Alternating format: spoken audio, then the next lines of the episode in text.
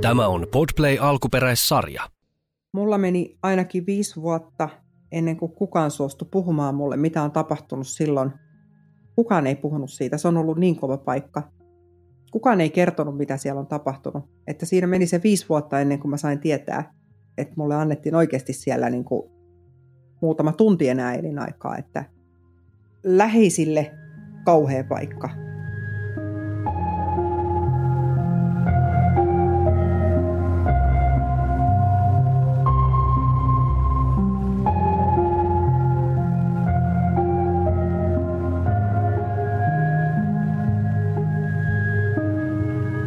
Kuuntelet Siitä on vaikea puhua podcastia.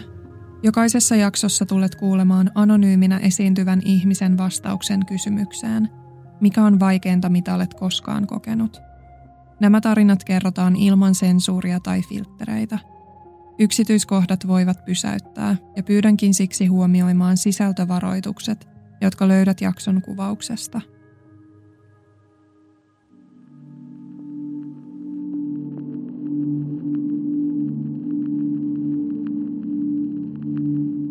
mullahan on isä ja isoäiti on taiteilijoita, eli ne on koko aika kannustanut mua sitten niin kuin piirtämään ja, ja maalaamaan ihan pienestä pitäen. Ja mä oon ollut tosi pahoin koulukiusattu oikein sitten niin kuin viimeisen päälle. Niin ne mun piirtämät hahmot on ollut mulle ainoat kaverit ja ainoa sellainen, mikä, mikä on tota niin, tuonut sitä pientä turvaa siihen mun elämään. Että se on niin kuin sellainen, että sieltä se on melkein lähtenyt ala-asteelta sitten semmoinen piirtelyinto. Ja se, että mulla on aina ollut kynät ja kaikki tarvittaessa niin kuin siinä lähistöllä, että on ollut tosi helppo niin kuin olla luova sitten ja elää sitä omaa semmoista elämää. Mä piirtelin pelkkiä prinsessoja, semmoisia ihanoja laihoja prinsessoja, koska mä olin itse pullukka. Ja, ja semmoinen, no ei, ei, ei niin kuin sillä lailla mitenkään suosittu, että me vaihdeltiin mulla on, mä ala-asteella ollut, onko mä ollut kolmes vai neljäs eri koulussa, että aina ää, jouduin vaihtaa koulua, kun äiti ja sen silloinen mies niin töiden takia tai jotain, mitä en, en ymmärtänyt silloin, että mistä johtuu ne muutot, niin sitä varten mä en ole päässyt ikinä mihinkään porukkaan. Mulla on ensimmäinen pitkä parisuhde ollut, mä oon ollut varmaan yläasteella, kun mä oon tavannut tämän pojan ja olin aivan umpirakastunut ja päätin, että on hänen kanssa loppuelämän. No en sitten ollut, vaan tapasin miehen Etelä-Pohjanmaalta, rakastuin puhetyyliin, tulin käymään Etelä-Pohjanmaalla, rakastuin siihen, että täällä ei näy niin kuin missään yhtään mitään kuin peltoa. Ja, ja mä oon itse Korsosta siis kotosin Vantaalta. Ja tota niin, ää, kun mä näin Etelä-Pohjanmaa, niin mä ajattelin, että tämä on, tämä on mieletön paikka, nämä ihmiset puhuu ihanasti, täällä on hyvä olla. Ja ja olin sitten, tulin ensin viikonlopuksi ja siitä viikonlopusta on nyt 25 vuotta. Eli mä tein tämän miehen kanssa kolme lasta. Mulla tuli raskauden jälkeen hirveät masennukset. Mä olin niin todella heikossa hapessa. Ja sitten mä sainkin jo seuraavan lapsen ja oli vielä heikommassa hapessa. Ja sitten tuli kolmas ja mä tein saatana, tämä ei lopu ikänä tämä homma, että, että tota niin, nyt täytyy niin kuin tehdä stoppi tähän. Ja se ei ollut mitenkään mairitteleva suhde. Ja tota niin, se oli hyvä päätös erota. Mä lähdin lasten kanssa sitten pois. Ja sitten tapasin seuraavan miehen. Eli vaikka mä uhosin, että mä lähden helvettiin täältä Pohjanmaalta heti kun vaan niin kuin mahdollista, niin sitten mä kuitenkin olin taas niin umpirakastunut seuraavaan mieheen, että mä jäin tänne. Ja nyt hänen kanssaan mä oon vieläkin naimisissa, että pian 20 vuotta. Tämä oli paras vaihto ikinä, minkä olen tehnyt. Eli me olemme, ja minä olen päässyt, saanut kautta joutunut elämään tämmöistä uusioperhearkea, mikä on aika hirveetä niin kuin pahimmassa tapauksessa, että siinä on eksät ja nyksät ja kaikki mahdolliset ja sun lapset ja mun lapset ja että siinä, siinä voi joutua taistelemaan vuosikausia. Että meillä on tilanne rauhoittunut vasta muutama vuosi sitten en, en ole mikään semmoinen pullantuoksunen äiti ollut, enkä, enkä vieläkään, mutta ensi kesänä musta tulee mummi, joten nyt mä sitten ajattelin, että nyt paikataan sitten kaikki perseelleen menneet omat, omat, omat äitiysjutut, että nyt musta tulee supermummi sitten. Huono itsetunto on on seurannut mua läpi mun elämän ja vieläkin ää, joudun taistelemaan sen kanssa. Ja siinä varmasti on sitä koulukiusaamista, mikä on jatkunut siis alaaste, yläaste, lukio. Niin se, että esimerkiksi niin kuin, mä, mä kuvittelen, että kaikki puhuu musta pahaa, ja jos joku sanoo mun nimen, niin mä niin kuin ensimmäisenä ajattelen, että joo, se varmaan haukkuu mua. Tai, tai tiedätkö, niin kuin, jotenkin niin kuin, että hirveän vaikea on, mun on ollut tosi vaikea ottaa vastaan minkäännäköisiä kehuja, että siitä toivoisin, että kenenkään ei tarvitsisi siitä kärsiä, että pitäisi pystyä luottaa itteensä. Ää, automaalaus ja rekkojen maalaus tuli mun elämään vähän sattumalta. Mä ostin, ää, mä en tiedä mistä mä oon edes löytänyt niin kuin laitteena kynäruiskun, kuulin siitä ja kävin ostamassa käytettynä sitten Hyvinkäältä tämmöiseltä rekkamaalarilta kuin Välkkysen Jari, niin kävin ostamassa käytetyn kynäruiskun. Ja hän kyllä neuvoi mulle siinä, niin kuin, että miten tämä toimii, ja mä että joo, joo, joo, joo. Menin kotiin, enkä mä tajunnut yhtään, mä en saanut sitten pihalle niin kuin mitään. No sitten se jäi kaappiin varmaan kymmeneksi vuodeksi. Tämä nykyinen mies sitten näki sen, kun mä olin raahannut kamani tänne pöpelikköön, että tota niin, että joo, että mikä tämä laite on. Mä sanoin, no en mä tiedä, että joku kynäruisku, että en mä tiedä, miten se toimii. Ja hän sitten laittoi mulle kaikki valmiiksi tallissa, niin kuin levyt, mihin mä voin harjoitella ja hankki maalit ja kaikkia. Sitten mä menin sitä koittelemaan ja olihan mä siis niin kuin piirtänyt ja maalannut tosi paljon ennenkin. Myös niin kuin asiakkaille, oikeille ihmisille, myynyt niitä. Mutta tota niin, tämä kynäruis, kun mä otin sen käteen siellä tallissa, niin se oli tiedätkö aivan käsittämätöntä, että se oli niin kuin naps ja mä tajusin, kuinka se toimi. Ja mulla ei ollut aikaisemmin minkäännäköistä käsitystä siitä. Ja sitten mä päätin, että no mä teen kolme kuukautta nyt pelkkiä viivoja, että siitä se lähtee, että mä harjoittelen vaan viivoja. No mä jaksoin niitä viivoja tehdä ehkä kolme minuuttia. Sen jälkeen mä sanoin mun miehelle, että tuo tänne joku laite, että mä haluan maalata jonkun vehkeen, mikä on pellistä. No se toi mulle sitten, tota, niin, ajo traktorin siihen, että no vedä tuohon. No sitten mä maalasin siihen traktoriin, sen jälkeen mä maalasin moottorikelkkaa, mutta ei saatana, sehän on tässä. No sitten mä tajusin, että no pitäähän tässä nyt varmaan niin kuin jotain tietää, että mitä tälle tehdään tälle pelille, että se pysyy siinä. Ja tota niin, kävelin tuonne Jalasjärven aikuiskoulutuskeskukseen ja sanoin siellä sitten korkokengät jalassa niille, niille kouluttajille, että jos mä haluan automaalariksi, että mä päätin ruveta tekemään rekkoja. Sitten ne oli ihan silleen, että okei, ja rouva voisi laittaa tuon käsilaukun nyt tuohon viereiselle penkille ja istua alas ja kertoa, mitä sä niinku haluat. No sitten mä siihen asettauduin mun mekkoni ja kaikkien kanssa ja sitten mä olin, että joo joo, että päätit ruveta maalaa rekkoja. Mä joo, että kun kolmostiellä tulee vastaan rekkoja, niin onhan se nyt hienompaa, että ne mun piirtämät kuvat on niissä rekoissa, kun et noissa taide jossain gallerioissa, missä kukaan ei näe niitä. No sitten ne miehet oli ne valitsijat siinä, niin kuin, että no ei mitään, että annetaan tytölle mahdollisuus. Ja Mä kävin sen kahdeksas kuukaudessa läpi sen maalaripuolen. Mä sain harjoitella vain ja ainoastaan, ää, kuinka pohja tehdään autoihin tai peltiin ylipäätään ja sitten kuinka se lakataan. Ja sitten sen kynäruiskujutun mä opettelin itse samaan aikaan kotona. Ja sitten mä perustin firman. Ja sitten mä tajusin, että okei, että nythän meillä on tässä ongelma. Mulla on kaikki valmiina. Mulla on tallit, mulla on laitteet, mulla on systeemit, mulla on tietotaito. Mutta mä oon nainen. Ja siihen tämä mennä sitten niinku kaatua tämä koko homma, kun että eihän kukaan mies tuo monen sadan tuhannen euron rekkaa mulle niinku naiselle maalattavaksi. Ja se oli niinku, loppupeleissä sitten se ongelma olikin suurin mun pään sisällä. Koska mä niinku itse, koska se on niin miesvaltainen ala ja maalarit on aikaisemmin ollut pelkkiä miehiä, ja mä olin ensimmäinen nainen, joka rupesi tekemään tätä, niin ei se ongelma ollutkaan niillä ihmisillä, vaan se oli mulla ja mun heikossa itsetunnossa. Että mä en pysty tähän ja mulle ei kukaan kuitenkaan tuo. Että mä niinku itse jo alet, pistin sen riman niinku siihen, että sitä on täysin mahdoton ylittää ollenkaan. No sitten tuli yksi mies, joka sanoi, että, että hei kuule, mä kuulin, että sä oot ruvennut maalailemaan rekkoja, että en mä ollut siinä vaiheessa maalannut vielä yhtäkään. Että, tota niin, että viittisitkö maalata mun auto? Mutta no, ei se väliä. Että turvaa se sisään sitten.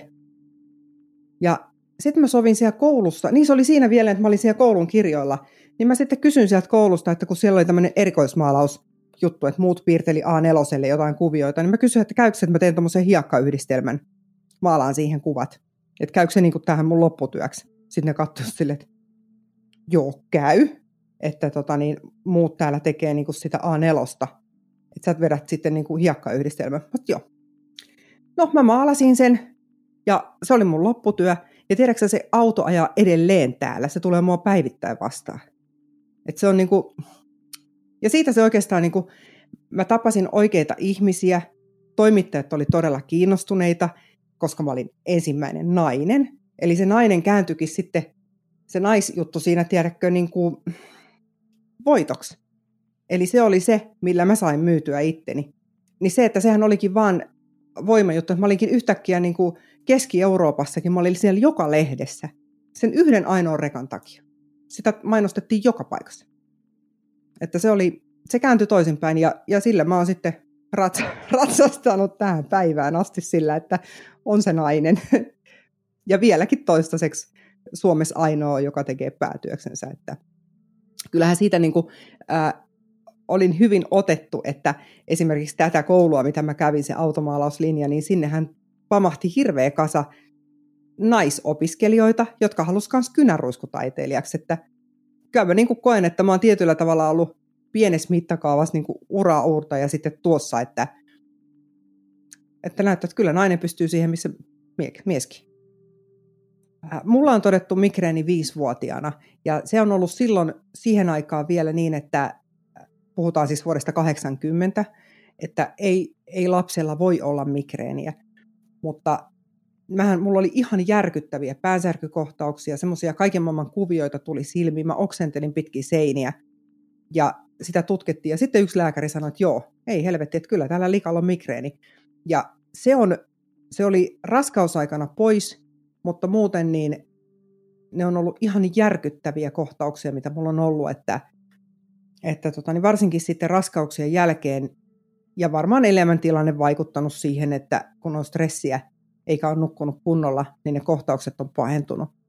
Että kaikista pahimmillaan mun migreenikohtaukset on ollut silloin äh, 2010, milloin mut vietiin melkein kerran kuussa ambulanssilla, kun aina epäiltiin aivoverenvuotoa. Ja se ei, se, ne oli semmoisia, että mä halusin itse saada pään pois ja olisin niin kuin hakannut nauloja siihen päähän, että se olisi loppunut se kipu. Vaan niin kuin jollain tavoin mä oon pitänyt itseäni kaikesta huolimatta kuolemattomana ää, aina, että mä poltin kaksi askia päivässä tupakkaa. Ää, messureissuja, mitä oli, niin en mä sylkenyt kuppia. Mä nyt aivan räkäposkella ollut, mutta siis join silloin, kun oli jotain tapahtumia. Ja nukuin huonosti, tein yötäpäivää töitä. En, siis vaikka mulla oli niitä päänsärkyjäkin, niin siltikin ei, niin kuin, et, ei mulle käy mitään. Että ei meillä ole syvys, suvussa mitään syöpää, eikä me, meillä ole niin mitään sairauksia, että, että mikäs tässä porskutetaan maailman tappiin. Mutta lopulta, kun mä, mua vietiin ambulanssilla tosi usein sinne sairaalaan, niin lopulta sitten yksi lääkäri sanoi, että pitäisiköhän niinku katsoa oikeasti, että onko sun päässä enää yhtään mitään, että mikä tämän niinku aiheuttaa, että sä oot koko aika tiputuksessa, että, että ei tämä ole niinku enää normaalia. No sitten tota niin, mä menin tuonne Seinäjön keskussairaalaan magneettikuvaan ja ja siitä ei sitten kuulunut yhtään mitään ja sitten mulle tuli kotiin lappu, olisiko ollut viikko kaksi siitä, että tota niin, eipäs kun se tuli Tampereelta se lappu, että oli lähetetty ne mun paperit Tampereen keskussairaalaan tai yliopistolliseen sairaalaan ja sieltä tuli sitten lappu latinaksi, että mitä sulla niin on päässä. Ja sitten mä ajattelin, että mitä hittoa, että en mä tajua tästä yhtään mitään. Mä soitin este Seinäjoelle, että mitä tämä tarkoittaa. No siellä sanottiin, että joo, ei me voi nyt oikeastaan kyllä kertoa, mitä tämä tarkoittaa.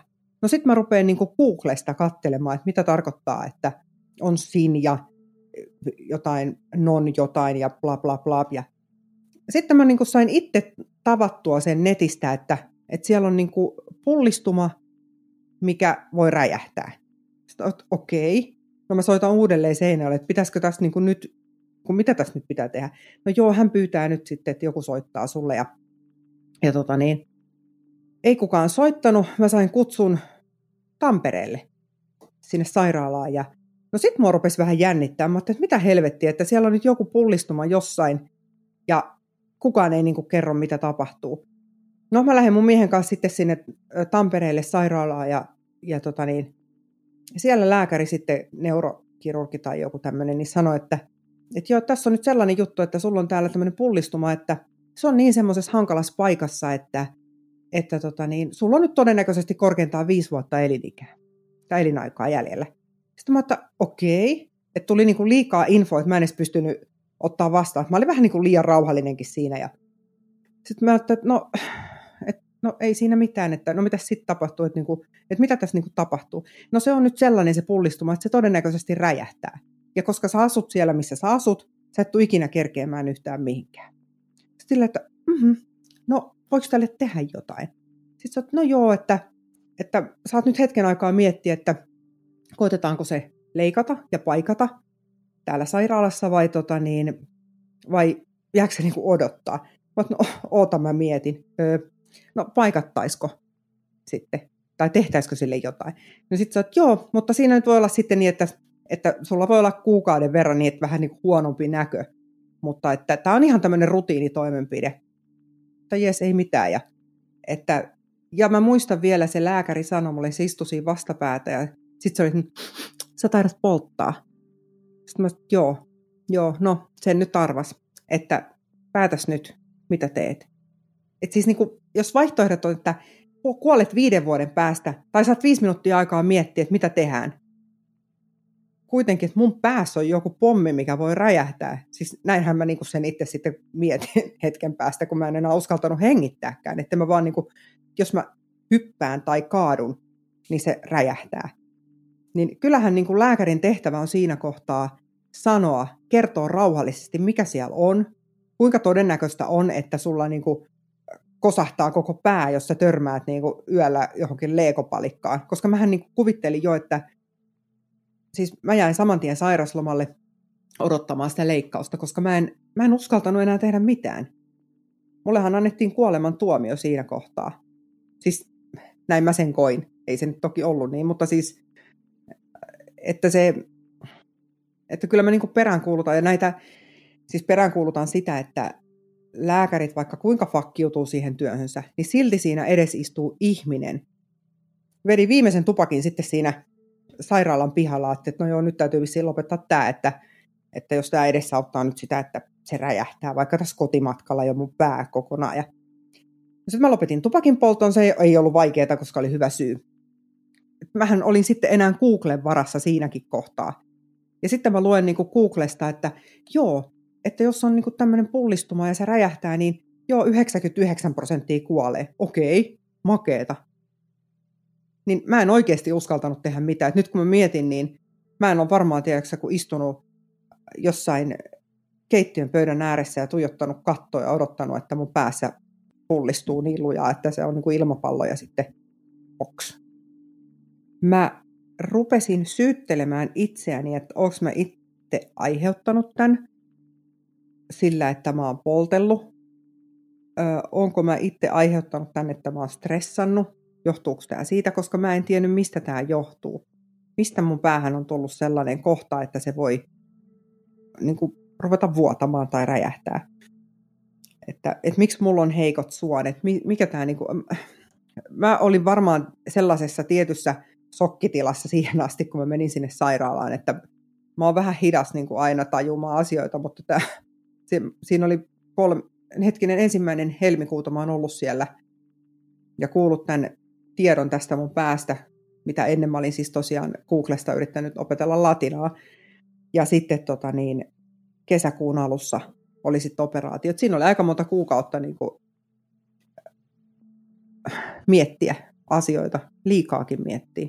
Sitten mä tein sellaisen tempun siinä, mä en tiedä miksi, niin mä kävin läpi joulukoristeet ja kirjoitin kaikkiin joulukoristeisiin, että tämä kuuluu keittiön ikkunaan, tämä kuuluu siihen alle, tämä pitää laittaa teipillä sitten kiinni olohuoneen ikkunaan ja tämä menee sinne ja tänne ja tonne.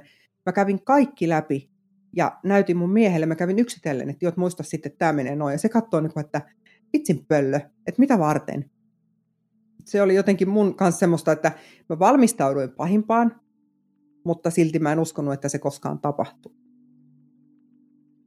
Mullahan oli puukattu koko kalenteri täyteen automaalauksia, niin sitten siinä kohtaa mulla oli riittävän hyvä syy ilmoittaa, että nyt siirtyy, että tulkaa hakemaan romunen helvettiin, että mä en enää pysty tekemään mitään, että kun kävelen vaan pumpulissa nyt muutaman kuukauden, että mä menin sitten sit kesäkuun seitsemäs päivä oli, oli se operaatiopäivä, ja tota niin, mm, totta kai jännitti mennä sinne, Ää, mutta siellä kaikki sanoivat, että tämä on ihan piece of cake, että meet vaan sinne ja ei sua edes silleen nukuteta, että se työnnetään tuosta reisivaltimosta semmoinen jotkut sosimet tonne sisälle, että sitä kautta mennään aivoihin ja paikataan se ja that's it.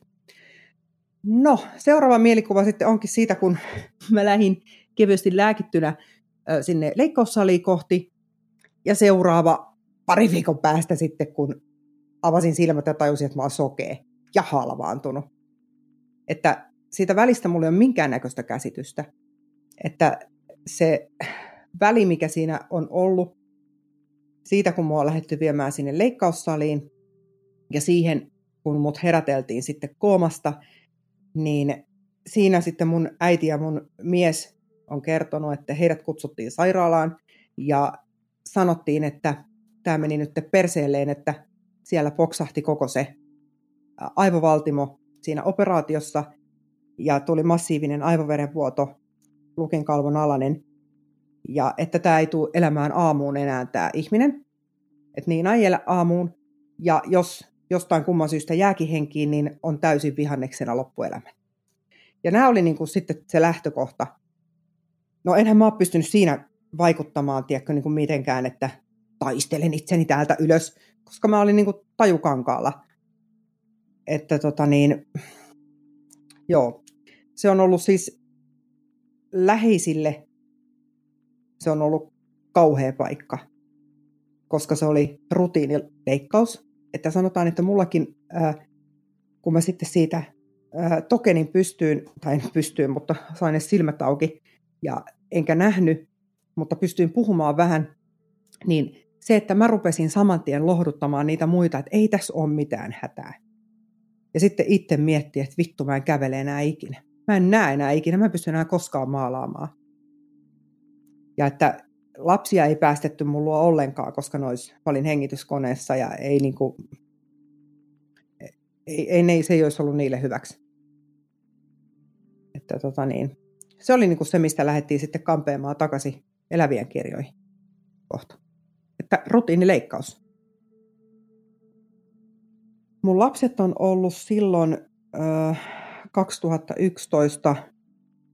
Vanhin poika on ollut 14-vuotias, ä, tytär on ollut sitten yhdeksän ja nuorin poika kahdeksan. Jotain siinä mainetta, aika sillä lailla, että vanhin poika oli yläasteella joo, mutta muut oli, noin kaksi nuorempaa oli ala-asteella. Että ne, ne otettiin sitten tämän tapahtuman jälkeen hienosti huomioon. Se on niin kuin täys, täys plussa Etelä-Pohjanmaan sairaanhoitopiirille. Ne sai apua, mutta mä en.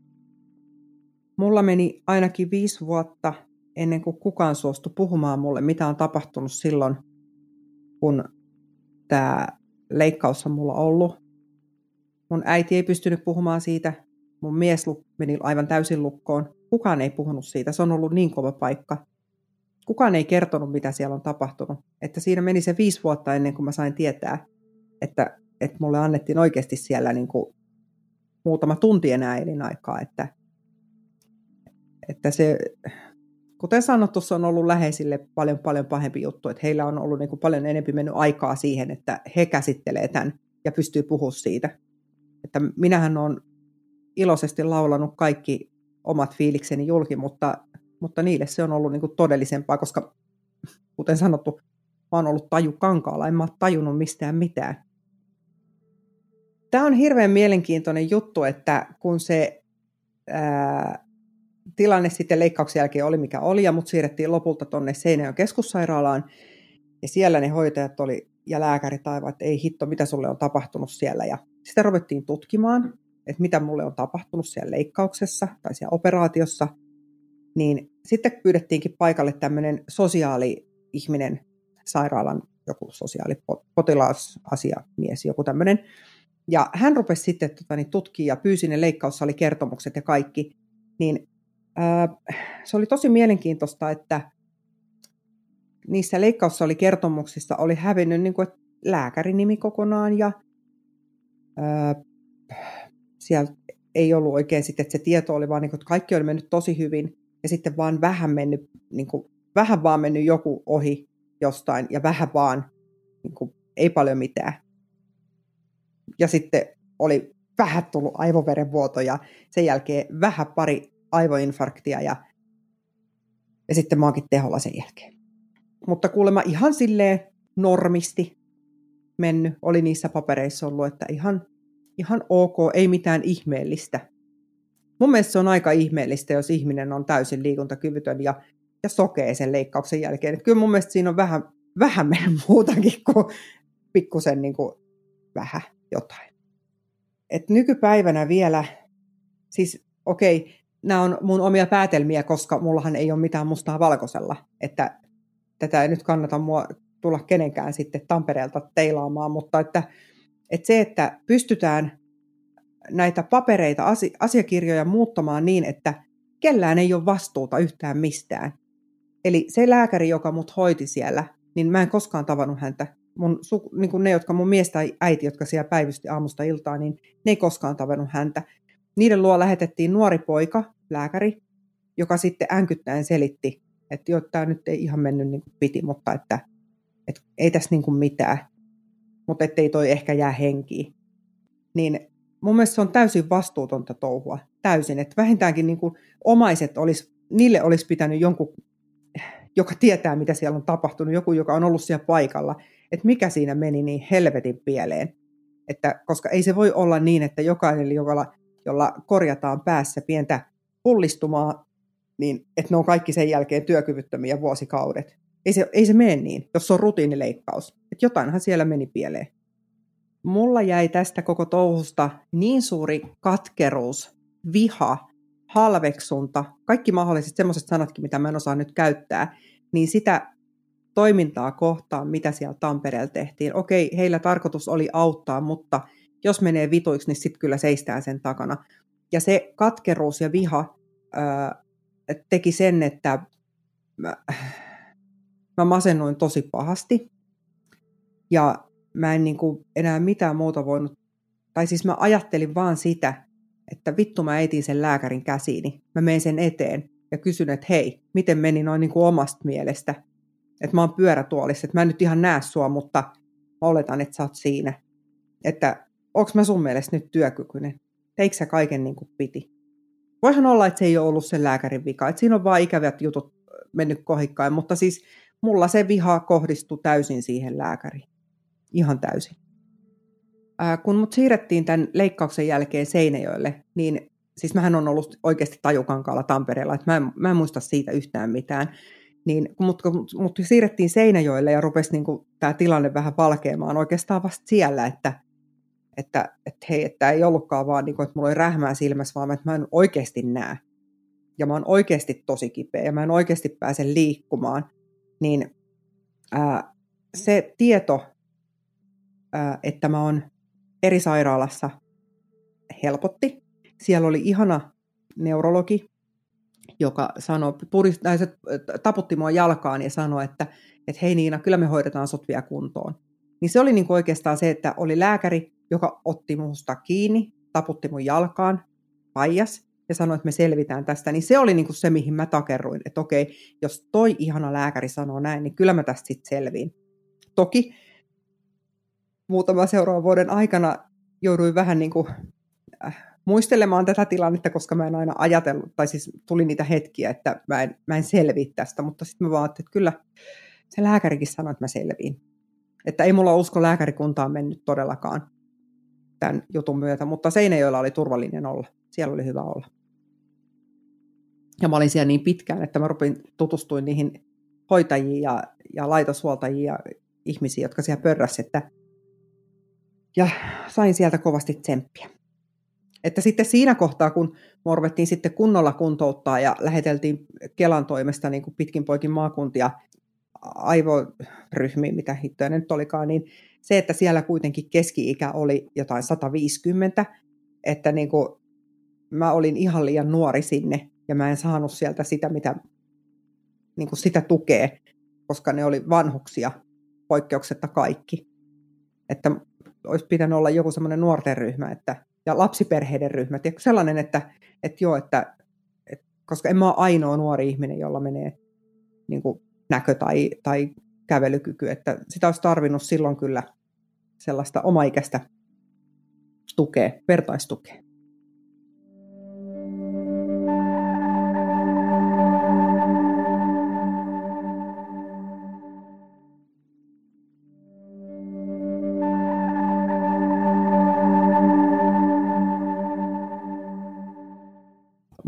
Varmaan rupesi niin kuin tulemaan jonkinnäköistä käsitystä siitä, mikä, mitä on tulossa, niin vasta silloin syksyllä. Ja oikeastaan, joo, oikeastaan ehkä siinä kohtaa, kun mä oon päässyt ensimmäisen kerran kotiin, mä olin pyörätuolissa ja tota niin, mulla toinen silmä, niin mä toisella silmällä näin vähän hahmoja ja toinen silmä oli kääntynyt niin, että se katteli aivoja. Eli mulla näkyy niin kuin valkoista vaan toisesta silmästä, oikea silmä. Ja, ja se tota niin, mä istuin siinä pyörätuolissa olohuone, keskellä olohuonetta ja lapset tuli siihen viereen. Mä kuulin niiden hengityksen ja näin vähän hahmoja. Ja mä ajattelin siinä kohtaa, että, että mä en noille jää riesaksi, että mä ennemmin tapan itteni, että tuokaa jotain, millä mä saan ranteet auki tai jotain. Tai jättäkää ase niin alas, että mä yletän siihen tämän vitun kärryn kanssa. Että lasten ei tarvitse katsoa tätä, niiden ei tarvitse niin kuin murehtia, että, että äiti, joka on aikaisemmin, joka lähti joku kuukausi aikaisemmin iloisesti nauraen ja, ja vilkuttaen, että äiti menee käymässä tuossa sairaalassa, että tehdään pikku operaatio, että nähdään huomenna. Oi vittu, monta kuukautta. Siinä oli huomenna ja sitten kärrätään semmoinen mu- mu- epämuodostunut yksilmäinen ihminen tohon, jonka puheestakaan ei saa täysin selvää. Niin, ja silti se, mikä tässä kaikista pahinta oli koko hommassa, että mun aivot toimi. Siellä mä tajusin, miltä mä näytän. Mä, mun päässä ei ollut sinänsä mitään vikaa. Ne ei vaan tullut ne sanat pihalle, eikä raajat liikkunut niin kuin piti. Että, että se oli niin kuin ehkä kaikista pahin, että sä oot niin kuin tavallaan sä vankina, sun ajatukset on vankina siellä ja sä yrität sanoa lapsille, että kaikki on hyvin ja kuuluu vaan semmoista niin on se ollut niille helvetin hieno hetki. Että, että kyllä tota niin, ihme, jos ovat siitä selvinneet jotenkin. Mullehan ei, ne ei halua loukata mua ja he ei koskaan puhu mulle tästä mitään. Että oletan, että se on niin kova paikka. Ne suojelee mua niin paljon, että ne ei halua myöskään muistuttaa mua siitä ajasta eihän mä pystynyt keskittyä mihinkään muuhun kuin siihen, että, että saatana mä vielä tässä joku päivä, että mä vielä rollaattorilla pääsen vähän eteenpäin liikkumaan, että, tai että joku päivä ehkä mun silmä ei ole niin kuin ihan ylös alasin. Mutta se, että mä en vaan kerennyt itse mukaan siihen koko touhuun, mikä siitä lähti se ruljanssi pyörimään. Ja sitten samanaikaisesti ää, sairaalasta nämä potilasasiamiehet rupesivat selvittelemään, että että tota niin, kun mä en enää pysty tekemään töitä, että, että tässä pitää niin saada korvaus ja tehdä se valitus, että on tapahtunut virhe. Ja muuta tentattiin niistä asioista, no kun en mä tiennyt niistä mitään. Ja, ja sitten tuli sieltä potilasvahinkokeskukselta tuli mm, viestiä takaisin, että joo, että hylätty, hylätty, hylätty, että kaikki on ok, kaikki on ok. Ja sitten viimeinen meni sinne jonnekin lautakuntaan, niin viisi lääkäriä Helsingissä allekirjoitti lapun, missä sanottiin, että katsomme, että tämä ei aiheuttanut minkäännäköistä vaivaa, eikä haittaa. Ja mä oon pyörätuolissa sokeena. Oota mä mietin, mä maalaan rekkoja. Mä pystyn niin täysin käsikopelolla vetämään jotain äh, renkaa vierestä vähän jollain spreillä. Jos niin ajatellaan, että mitä mä pystyn tekemään. Että joku työntää mun rullatuoli tai pyörätuolin siihen viereen ja antaa spraypullon käteen ja sanoo suurin piirtein, mihin suuntaan. Että ei mitään haittaa. Ja tosiaan siinä oli viisi lääkäriä, jotka näkemättä teki tämän päätöksen. Ja siinä ei ollut valitusoikeutta. Mulla ää, mun päässä pyöri hirvittävästi kaikkea. Ja tosiaan se masennus, mikä mulle tuli ja se semmoinen halu tappaa itteni, mikä oli tosi voimakas, niin sen myötä mä tajusin siinä, kun sitten niin kuin selvinä hetkinä, kun, että, kun mä että ei, ei, ei kannatakaan tappaa itteensä, niin ää, tajusin, että tämä, mä tulen kamppailemaan todennäköisesti tämän saman homman kanssa lopun elämääni, ja se, että jos mä jään tällaiseksi muotopuoleksi ja aivopuoleksi, niin musta ei tule enää koskaan yhtään mitään. Että, että mä en osannut kovinkaan niin kuin, positiivisesti ajatella siinä kohtaa. Nyt mä pystyn ajattelemaan niin, että, että se kaikki, mitä mulle on tapahtunut, on tehnyt musta oikeasti paremman ihmisen henkisesti. Tämä kuulostaa nyt hyvinkin pinnalliselta, mutta siis ennen aivotapahtumaa mä oon ollut niin kuin ihan sipsakan näköinen nuorehko nainen ja, ja pitänyt aina huolta ulkonäöstä. Sitten kun mulle tapahtui tämä juttu, mun paino nousi 50 kiloa, mun toinen silmä oli kääntynyt ylös alasin ja naama oli pöhöttynyt kaikista lääkkeistä, plus sitten, että se mun liikkuminen oli niin kuin oikeasti aika hurjan näköistä. Ää, mä koitin pitää jotenkin, niin kuin, että vaikka mä en nähnyt, niin mä kävin kampaajalla ja pyysin, että se laittaa mun tukkaa nätisti, mutta eihän se peittänyt sitä, että mä oon niin kuin vastenmielisen näköinen. Siis minä koen tämän näin. Ja sitten kun mä rupesin näkemään vähän sillä toisella silmällä, niin mä tajusin, että ei saatana, että onko mä oikeasti tämän näköisenä mennyt jossain, että mä koitin kaikilla tekoripsillä ja, ja piilareilla ja kaikilla mahdollisilla niin peitellä sitä. Ja sitten mä yritin laihduttaa. No, lääkkeet teki sen, että paino vaan nousi, että ei mikään ei, ei tullut niin tuumaakaan alaspäin, mikään piisari. Että se oli, se oli kyllä, se oli, se oli kova paikka, tämä kuulostaa turhamaiselta, mutta se oli, mulla meni naiseus, mulla meni minä itse, ää, mä oon mielestäni ainakin toivoisin olevani jotensakin esteettinen ihminen, niin se oli niin kuin kaikkea muuta, mikä mua peilistä. Mä pukeuduin telttoihin. Mä en enää uskaltanut katsella ihmisten päälle. Sitten kun mua vietiin tuolla, mulla oli henkilökohtainen avustaja ja hänen kanssaan sitten mentiin kauppaan, niin jotenkin mä en tajunnut sitä siinä, mutta siis muahan ei palveltu, vaan puhuttiin sille mun avustajalle, että esimerkiksi mä oon maksamassa kauppaostoksia, niin se hinta sanottiin hänelle ja katsottiin hänen päälle. Ja minä annan rahan, niin sille avustajalle sanotaan kiitos. Samoin niin kuin se, että ää, mulle varmaan yritti jotkut soittaakin siinä sen tapahtuman jälkeen, mutta mähän eristäydyin koko maailmasta sitten, koska mä häpesin, mä häpesin itseäni niin paljon. Sitten ihmiset vaan lakkas soittelemasta ja, ja sitten osahan ei soitellut siksi, että ne ei tiennyt, miten pitää suhtautua. Mitä sanot ihmiselle, joka on niin kuin menettänyt just ää, sillä lailla, on menettänyt työnsä ja ulkonäkönsä ja, ja niin kuin sen hetkisen elämänsä. Mitä sä sille sanot? No, pärjäile. ja siinä niin kuin, niin, että se on vaan pelkoa. Ja mä toivon, että mä pystyn itse toimimaan nykyään toisella lailla. Se voi pelastaa sen ihmisen hengen, kun se huomaa, että joku välittää. Joku soittaa, joku katsoo päälle. Koska ajatellaan, että ää, mä soitin ää, mun ystävättärelle, joka on erikoissairaanhoitaja. Mulla on hirveän vahvat lääkkeet. Niin mä soitin sille yksi ilta. Mä olin päättänyt, että mä tapan itteni. Ja soitin Annelille ja sanoin, että hei kuule, että mulla on nyt tässä tämmöistä ja tämmöistä ja tämmöistä lääkettä, että tota niin, jos mä vedän näitä kaikkia, niin lähteekö henki?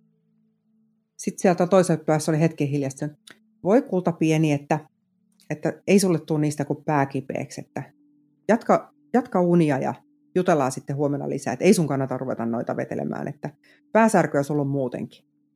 Ja jälkikäteen Anneli on sanonut, että se oli hänen elämänsä pahin hetki. Mä luettelin sellaisia lääkkeitä, mitkä olisi vienyt hengen saman tien. Ja sanoi, että hän hätäpäissään keksi vaan sen, että niistä ei tukku päänsärkyä.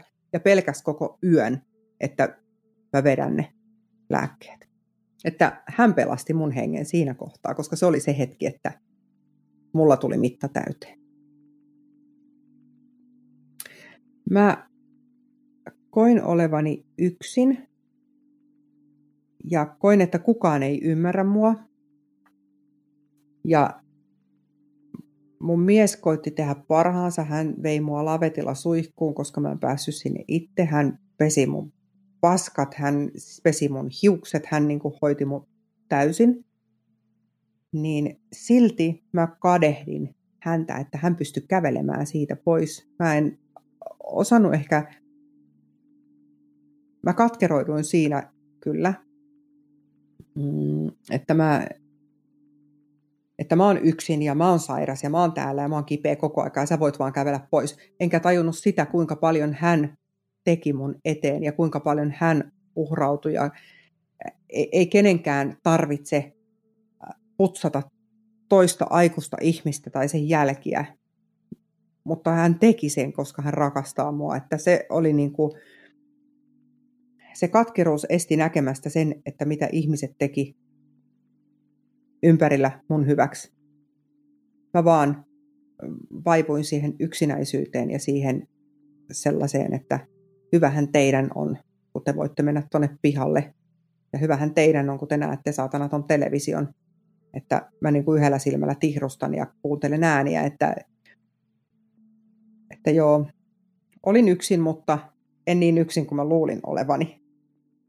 Mulla tuli tämän aivotapahtuman jälkeen ja sen painonnousun jälkeen ja sen valtavan lääkemäärän takia äh, hirvittävästi sisäelinongelmia.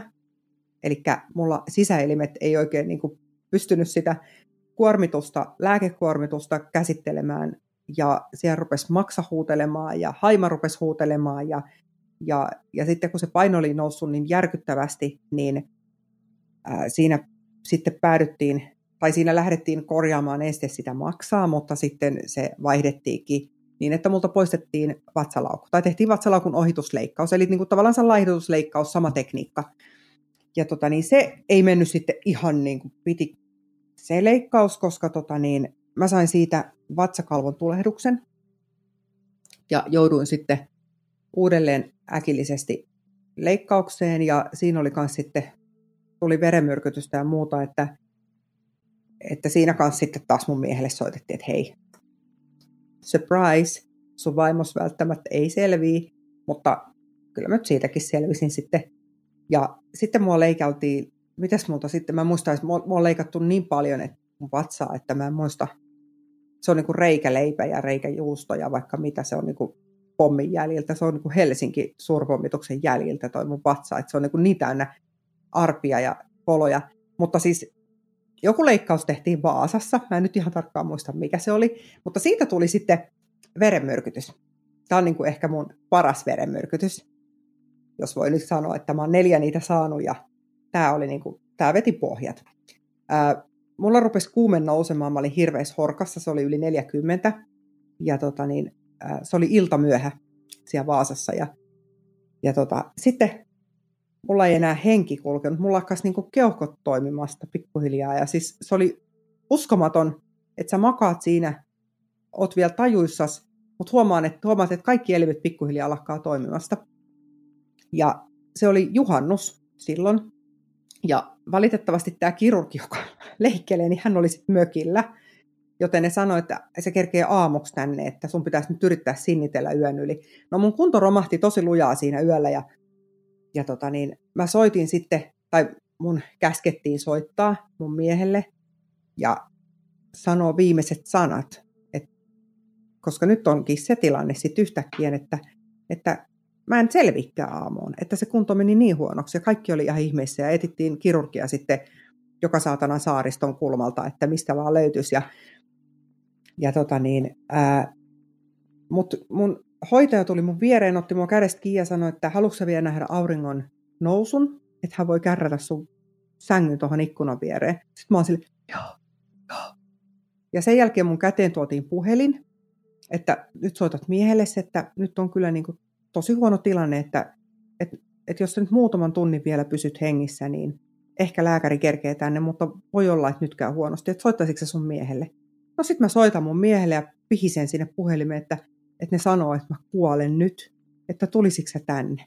No Pasihan oli ampassut saman tien autoa ja lähti ajaa niin kuin tuhatta ja sata, että mitä helvettiä, että, että nytkö se kuolee taas niin kuin johonkin perus, perushässäkkään. Ja, niin siellä tiedäksä, siellä Vaasassa, kun mä odotin mun miestä, niin ää, hoitaja pitää mun kädestä kiinni ja katsoo mun kanssa auringon nousua ja sanoo, että lasketaan vaikka ihan hitaasti tässä, että ei ole mitään hätää, että voit päästää sitten irti, kun tuntuu siltä. Ja se, että mä oon siellä tekemässä kuolemaa niin kuin oikeasti, että silloin se niin kuin kolahti, koska mä olin tajuissani, että ei vittu, tässäkö tämä nyt oli että soittakaa nyt kaikki tänne mun luokse, että mitä nyt tapahtuu, ja eikö nyt löydy lääkäriä, ja eikö se ole nyt mitään lääkettä. Mutta se oli se verenmyrkytys kerännyt, niin kuin, se oli levinnyt niin pahoin joka paikkaan, siellä oli joku, mä en tiedä, kun mä en ole lukenut niitä juttuja, mutta joku tulehdus oli sitten kaikissa sisäelimissä, ja, ja sitten mun mies tulee sinne paikalle, no sitten se istuu mun vieressä siellä, sitten he menee hetkin, tulee lääkäri sisälle juoksee, että totani, että jumalauta, sulla, sut on leikattava heti nyt heti.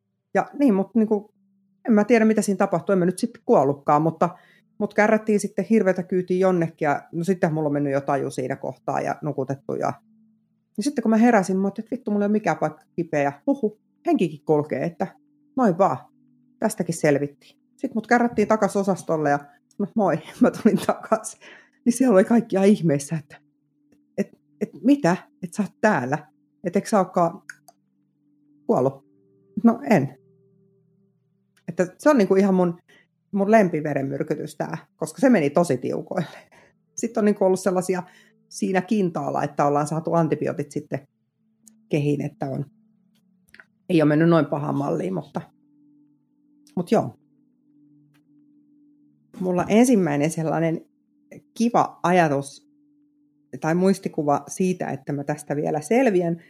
Mä pääsin kävelemään huterasti, ja tota niin, mutta kun mulla se toinen silmä näytti niin kuin ihan väärään suuntaan, niin mulla puuttu syvyysnäkö kokonaan. Joten kun mä kurvasin tuolta makkarista keittiöön, siinä on semmoinen pieni kulmaus, mä joka kerta törmäsin siihen samaan seinään, joka ikinen kerta. Sitten mä ajattelin, kun mä siinä varmaan kymmenennen kerran vedin sitä seinää päin, että hei mä tunnen, ja mä oikeasti joku päivä vielä kierrän tämän. Ja kun mä ensimmäisen kerran kiersin, menin keittiöön törmäämättä siihen seinään, niin mä ajattelin, että nyt, nyt ei mua pidättele enää mikään, että, että mä pääsin kiertämään tuonne yhden seinän. Et toki naama lytyssä jo siinä vaiheessa, mutta, mutta se oli niinku sellainen, mä että kyllä tästä selvitään. Ja sitten kun vanha asiakas, ystävä, kelle mä olin maalannut aikaisemmin jo useamman rekan, niin se soitti ja kysyi multa, että tota, pysyks pystyssä? Mä sanoin, joo, nääksä? Mä sanoin, no toisella silmän vähän. No maalaisitko mun rekan? Ja mä vedin yhdellä silmällä sille maalasin rekan. Ja se oli, tota niin, se oli tosi kova ponnistus, mutta tota niin, sitten mä maalasin siihen rekan kulmapalaan ää, itseni. Siinä oli semmoisia lintusia, niin mä maalasin itseni semmoinen lihava lintu, jolla hikipisarat lo- menee joka suuntaan, kun se yrittää niillä pienillä siivillä pysyä ilmassa, ja sillä on tekoripset ja silmät killissä. ja se on minä. Ja se auto ajaa edelleenkin tuolla maanteillä. Niin se on, kun mä sen näen nyt, niin mä ajattelin, että voi vitsit sentään, että oikeasti mä selvitin, selvisin tästä. Ja, se on, ja mä tiedän, että tämä autoilija arvostaa sitä, koska se on tehty vain ja ainoastaan hänelle ja, ja mä oon itse siellä vielä piirrettynä sitten lintuseksi, että se oli, mutta meillä on hänen kanssa niin lämmin suhde ollut aina, että, että hän uskalsi sitä pyytää multa, enkä voisi kellekään Herran Jumala yhdellä silmällä pysty ruvennut edes maalaamaan mitään. Mutta joo, että silloin oli, että kyllä täältä vielä kanssa. Että se oli niinku semmoinen hyvä hetki. Tämä mun silmätapaus on kyllä sellainen oikein, oikein niin kuin mahtava juttu, koska ää, mä olisin siitä mun silmästä, kun se oli, siis siihen otetaan nyt este vähän taaksepäin. Siihen mun silmään tapahtuu niin kuin sellaista äh, hauskaakin, että esimerkiksi kun me lasten kanssa ajeltiin autossa ja mä nojasin sitten apukuskin paikalla niin kuin ikkunaan, niin sitten mä että hei kattokaa miten upeita pilviä. niin ne pilvet oli meidän auton katolla, koska siis mun silmä katto ylös ja se näki vähän. Mä näin ne pilvet siellä auton katolla, mutta eihän niitä kukaan muu nähnyt, koska mulla niin kuin siis toinen silmä katto ylös siinä kohtaa, että se oli taipunut jo vähän niin kuin näkyviin sieltä, ettei ollut enää pelkkää valkoista. Niin mä näin esimerkiksi kaupassa ylähyllyltä kaikki sellaiset, mitä kukaan ei ikinä kattele, koska mun toinen silmä katteli sinne. se oli, niin kuin, se oli ihan sairasta. No kuitenkin, sitten mä ulisin joka paikassa, että mä en kestä tätä, koska siinä tuli hirvittäviä päänsärkyjä, koska mä sain, kun sit kun se rupesi näkemään se toinenkin silmä, se joka oli Vinksifonksin, niin ää, kauheita kaksoiskuvia, että mä, niin kun, jos mä istuin autossa, niin metsä oli koko aika tiellä ja, ja se oli niin kuin, aivan jäätävää sekamelskaa. Ja sitten tota niin, lääkärit vaan sanoivat, että ei, ei tässä nyt voi enää mitään, että tämä on nyt tässä ja sitten mulle koiteltiin jotain semmoisia silmälaseja, mitkä oli niin 70 senttiä paksut, että, että jo tässä kun on tämmöiset prismat, niin ne kääntää ton sun silmä ja nä, sä näet sitä, että tästä, mutta eihän mä nyt voi kulkea jumalauta tämän näköisenä missään, että mulla on niin kuin silmät, mulla on saatana lasiveneen pohja tuossa silmien edessä, että se on niin kuin aivan jäätävä, jäätäviä virityksiä yritettiin. No sitten lopulta yksi lääkäri sanoi, että jo, että meidän täytyy nyt tota niin, sokeuttaa toi sun silmä. Että sillä loppu, se on ainoa, millä loppuu ne kaksoiskuvat, että, että otetaan siitä niin kuin piuhat vedetään irti. Mutta no, näinkö? Ja sitten mut lähetettiin Tampereelle. No siellä oli sitten tota, niin tämmöinen ihana ää, erikoissuper hyperkirurgi Henrik Rintala, joka sanoi, että hän voisi koittaa yhtä juttua, koska meillä ei ole mitään menetettävää. Sitten mä että no ei meillä vissi olekaan, että mikä se sun juttu on. No kun hän haluaisi koittaa sellaista, että sitten se selitti näitä lääkärijuttuja. Ja sitten mä no sen kun koitat, että tuossa on silmä, anna palaa. No sitten mä sain ajan leikkaukseen, silmäleikkaukseen ja mä en tiedä mitä se teki. Se irrotteli silmää ja neulo sinne ja tänne ja tonne. Mutta kun mä heräsin siitä nukutuksesta, mä avasin silmät, mä näin katossa yhden lampun ja sen jälkeen mä oksensin. Ja mä tajusin, että vittu se on onnistunut se leikkaus. Mulla silmät katto suoraan ja mä näin. Ja sitten tota, niin mut lähetettiin sieltä kotiin ja lääkäri soitti perään, että, että missä sä oot, missä sä oot. Mä oon täällä tota, niin menossa Parkanon kohdalla kotiin päin. Eli siis, siis onnistuiko se? ei uskonut itsekään, että leikkaus onnistui, mutta oli lähetetty kotiin. Ja sitten kun mä menin jälkitarkastukseen, niin se kutsui sinne kaikki tyypit paikalle, että hei tulkaa katsoa, että, tota, niin, että tässä on nyt se. ja sitten se sanoi, että sun silmä on tuolla, tota, niin, kun on lääkäri jotain tapaamisia, että sun silmässä on siellä esimerkkinä, että tässä on niin kuin, leikkaus, mikä ei ole niin kuin, mahdollista. Mutta hän teki sen.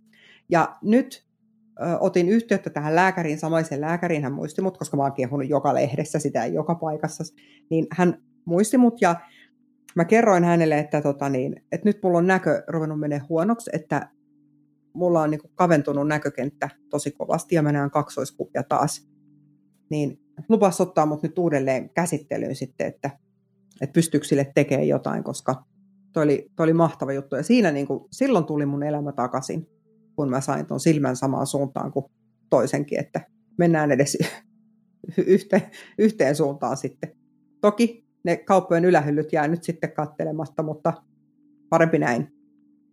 Ja nyt ihmiset uskaltaa katsoa mua silmiin, koska mä suurin piirtein katson samaa suuntaan niillä. Että pieniä juttuja, mutta tärkeitä. Tämä on siitä jännä koko tapahtuma, että silloin kun tuli tämä aivotapahtuma, niin sitä vaan koitti pysyä hengissä. Ja sitten parisuhteeseen liittyvä niin kuin, tilanne lysähti mulle päin näköä, olisiko ollut varmaan ollut seitsemän vuotta tämän tapahtuman jälkeen, että mä itse, kun mä rupesin olemaan paremmassa kunnossa, ää, niin mulle tuli tarve mm, elää ja niin kuin näyttää kaikille, että mä oon elossa. Ja mä käyttäydyin typerästi ja en, en ehkä osannut, sit, niin kuin sanotaan, että siihen samoihin aikoihin mun miehelle tuli ehkä kenties semmoinen tietynlainen masennus siitä, koska hän oli kuitenkin hoitanut mua ja pelännyt mun puolesta niin monta vuotta, niin hän meni lukkoon ja samalla hetkeen, hetkellä minä ää, taas niin kuin halusin näyttää, että tämä on elossa ja niin siinä tuli kriisi ja mä käyttäydyin tyhmästi. Me asuttiin jonkun aikaa eri paikoista, koska mä koin, että mä, mä haluan erota.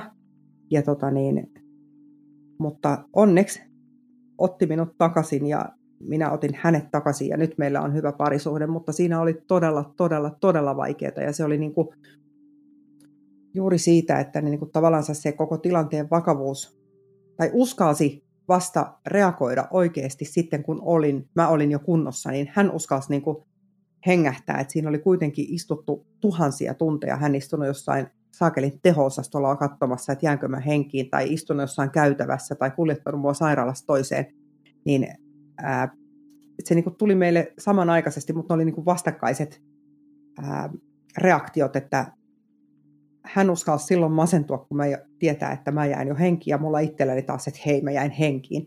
Niin ne ei, ne ei niin kohdannut siinä, että, että, että kenties tämmöinen varmasti tapahtuu aika monelle.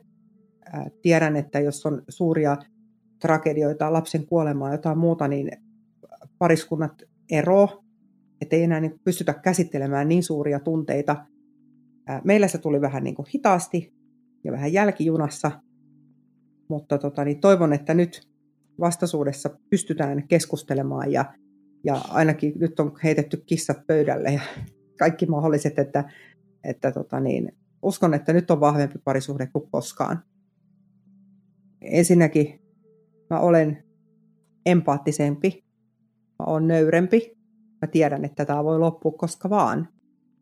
Mä en ole enää pidä itteeni kuolemattomana, mä en pidä itteeni kaikkivoipana, mä oon uskaltanut ää, kouluttautua uuteen ammattiin nyt ja mä oon uskaltanut mm,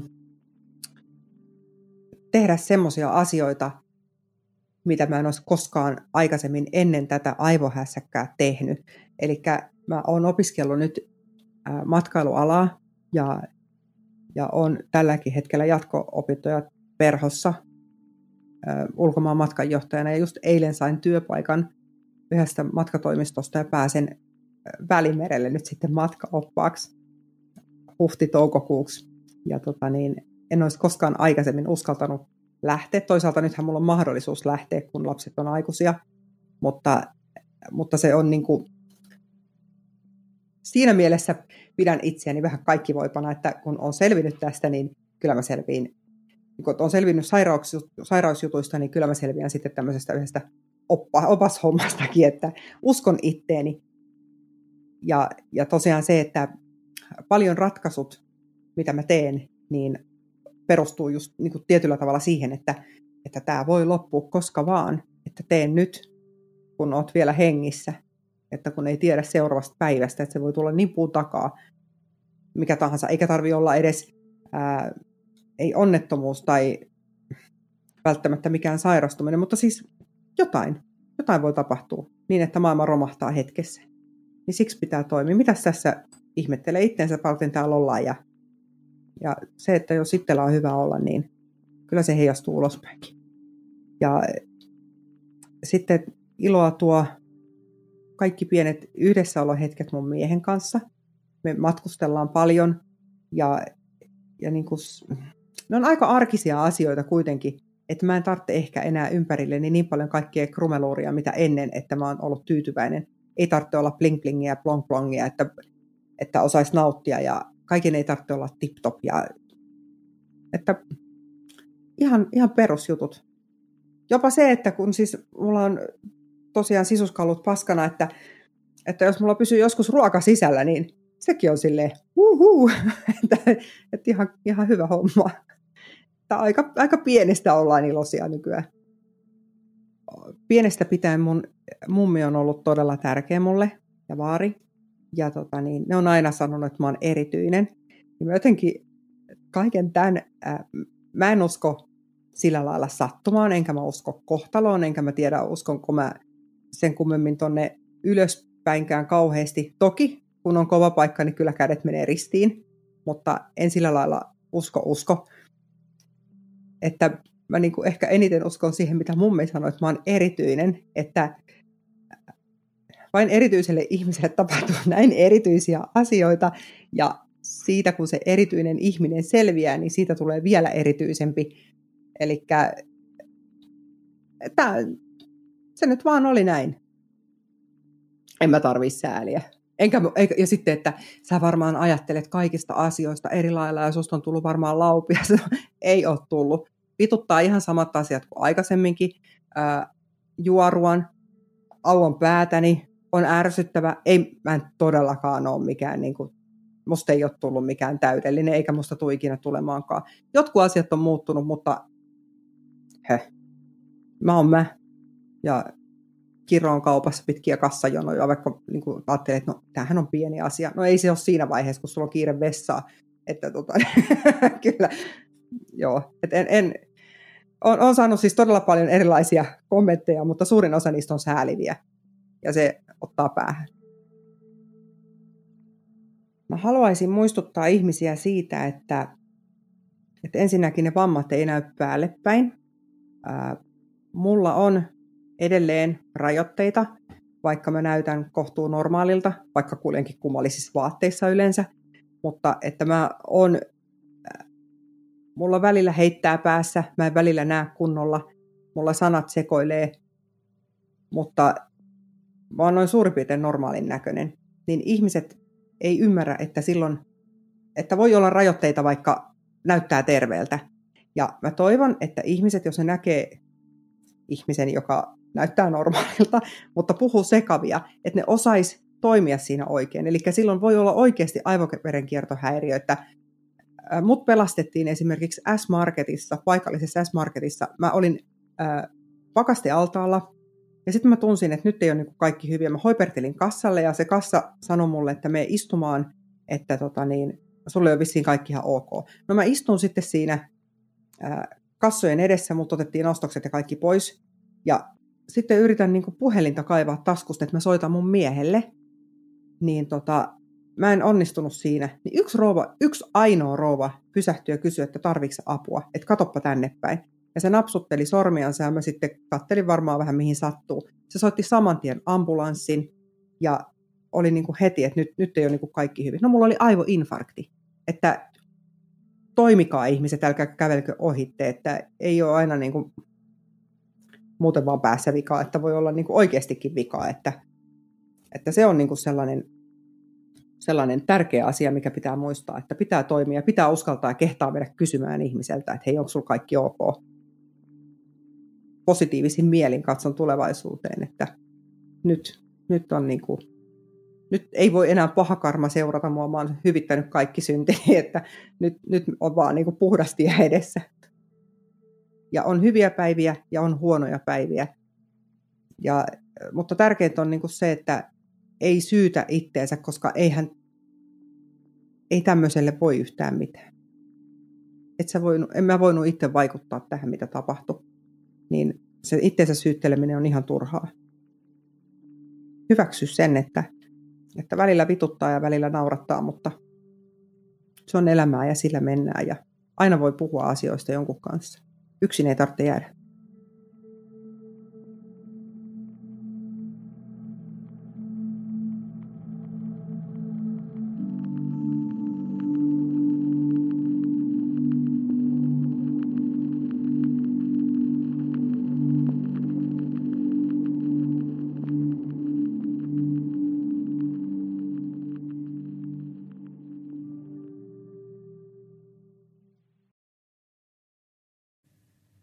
Olet juuri kuunnellut Siitä on vaikea puhua podcastin jakson. Jos päivän aihe kosketti sinua, suosittelen tutustumaan linkkeihin, jotka löydät jakson kuvauksesta. Jos haluaisit osallistua podcastiin ja kertoa oman tarinasi, voit lähettää hakemuksen osoitteeseen siitä on vaikea puhua at gmail.com. Suurin kiitos jaksossa tarinansa jakaneelle haastateltavalle. Siitä on vaikea puhua podcastin löydät myös Instagramista – nimellä Siitä on vaikea puhua. Sieltä löydät muun muassa kuvan esineestä, jonka haastateltava henkilö kertoi muistuttavan häntä jaksossa puhutusta aiheesta. Kiitos kun otit aikaa päivästäsi kuullaksesi yhden ihmisen tarinan. Ensi kertaan.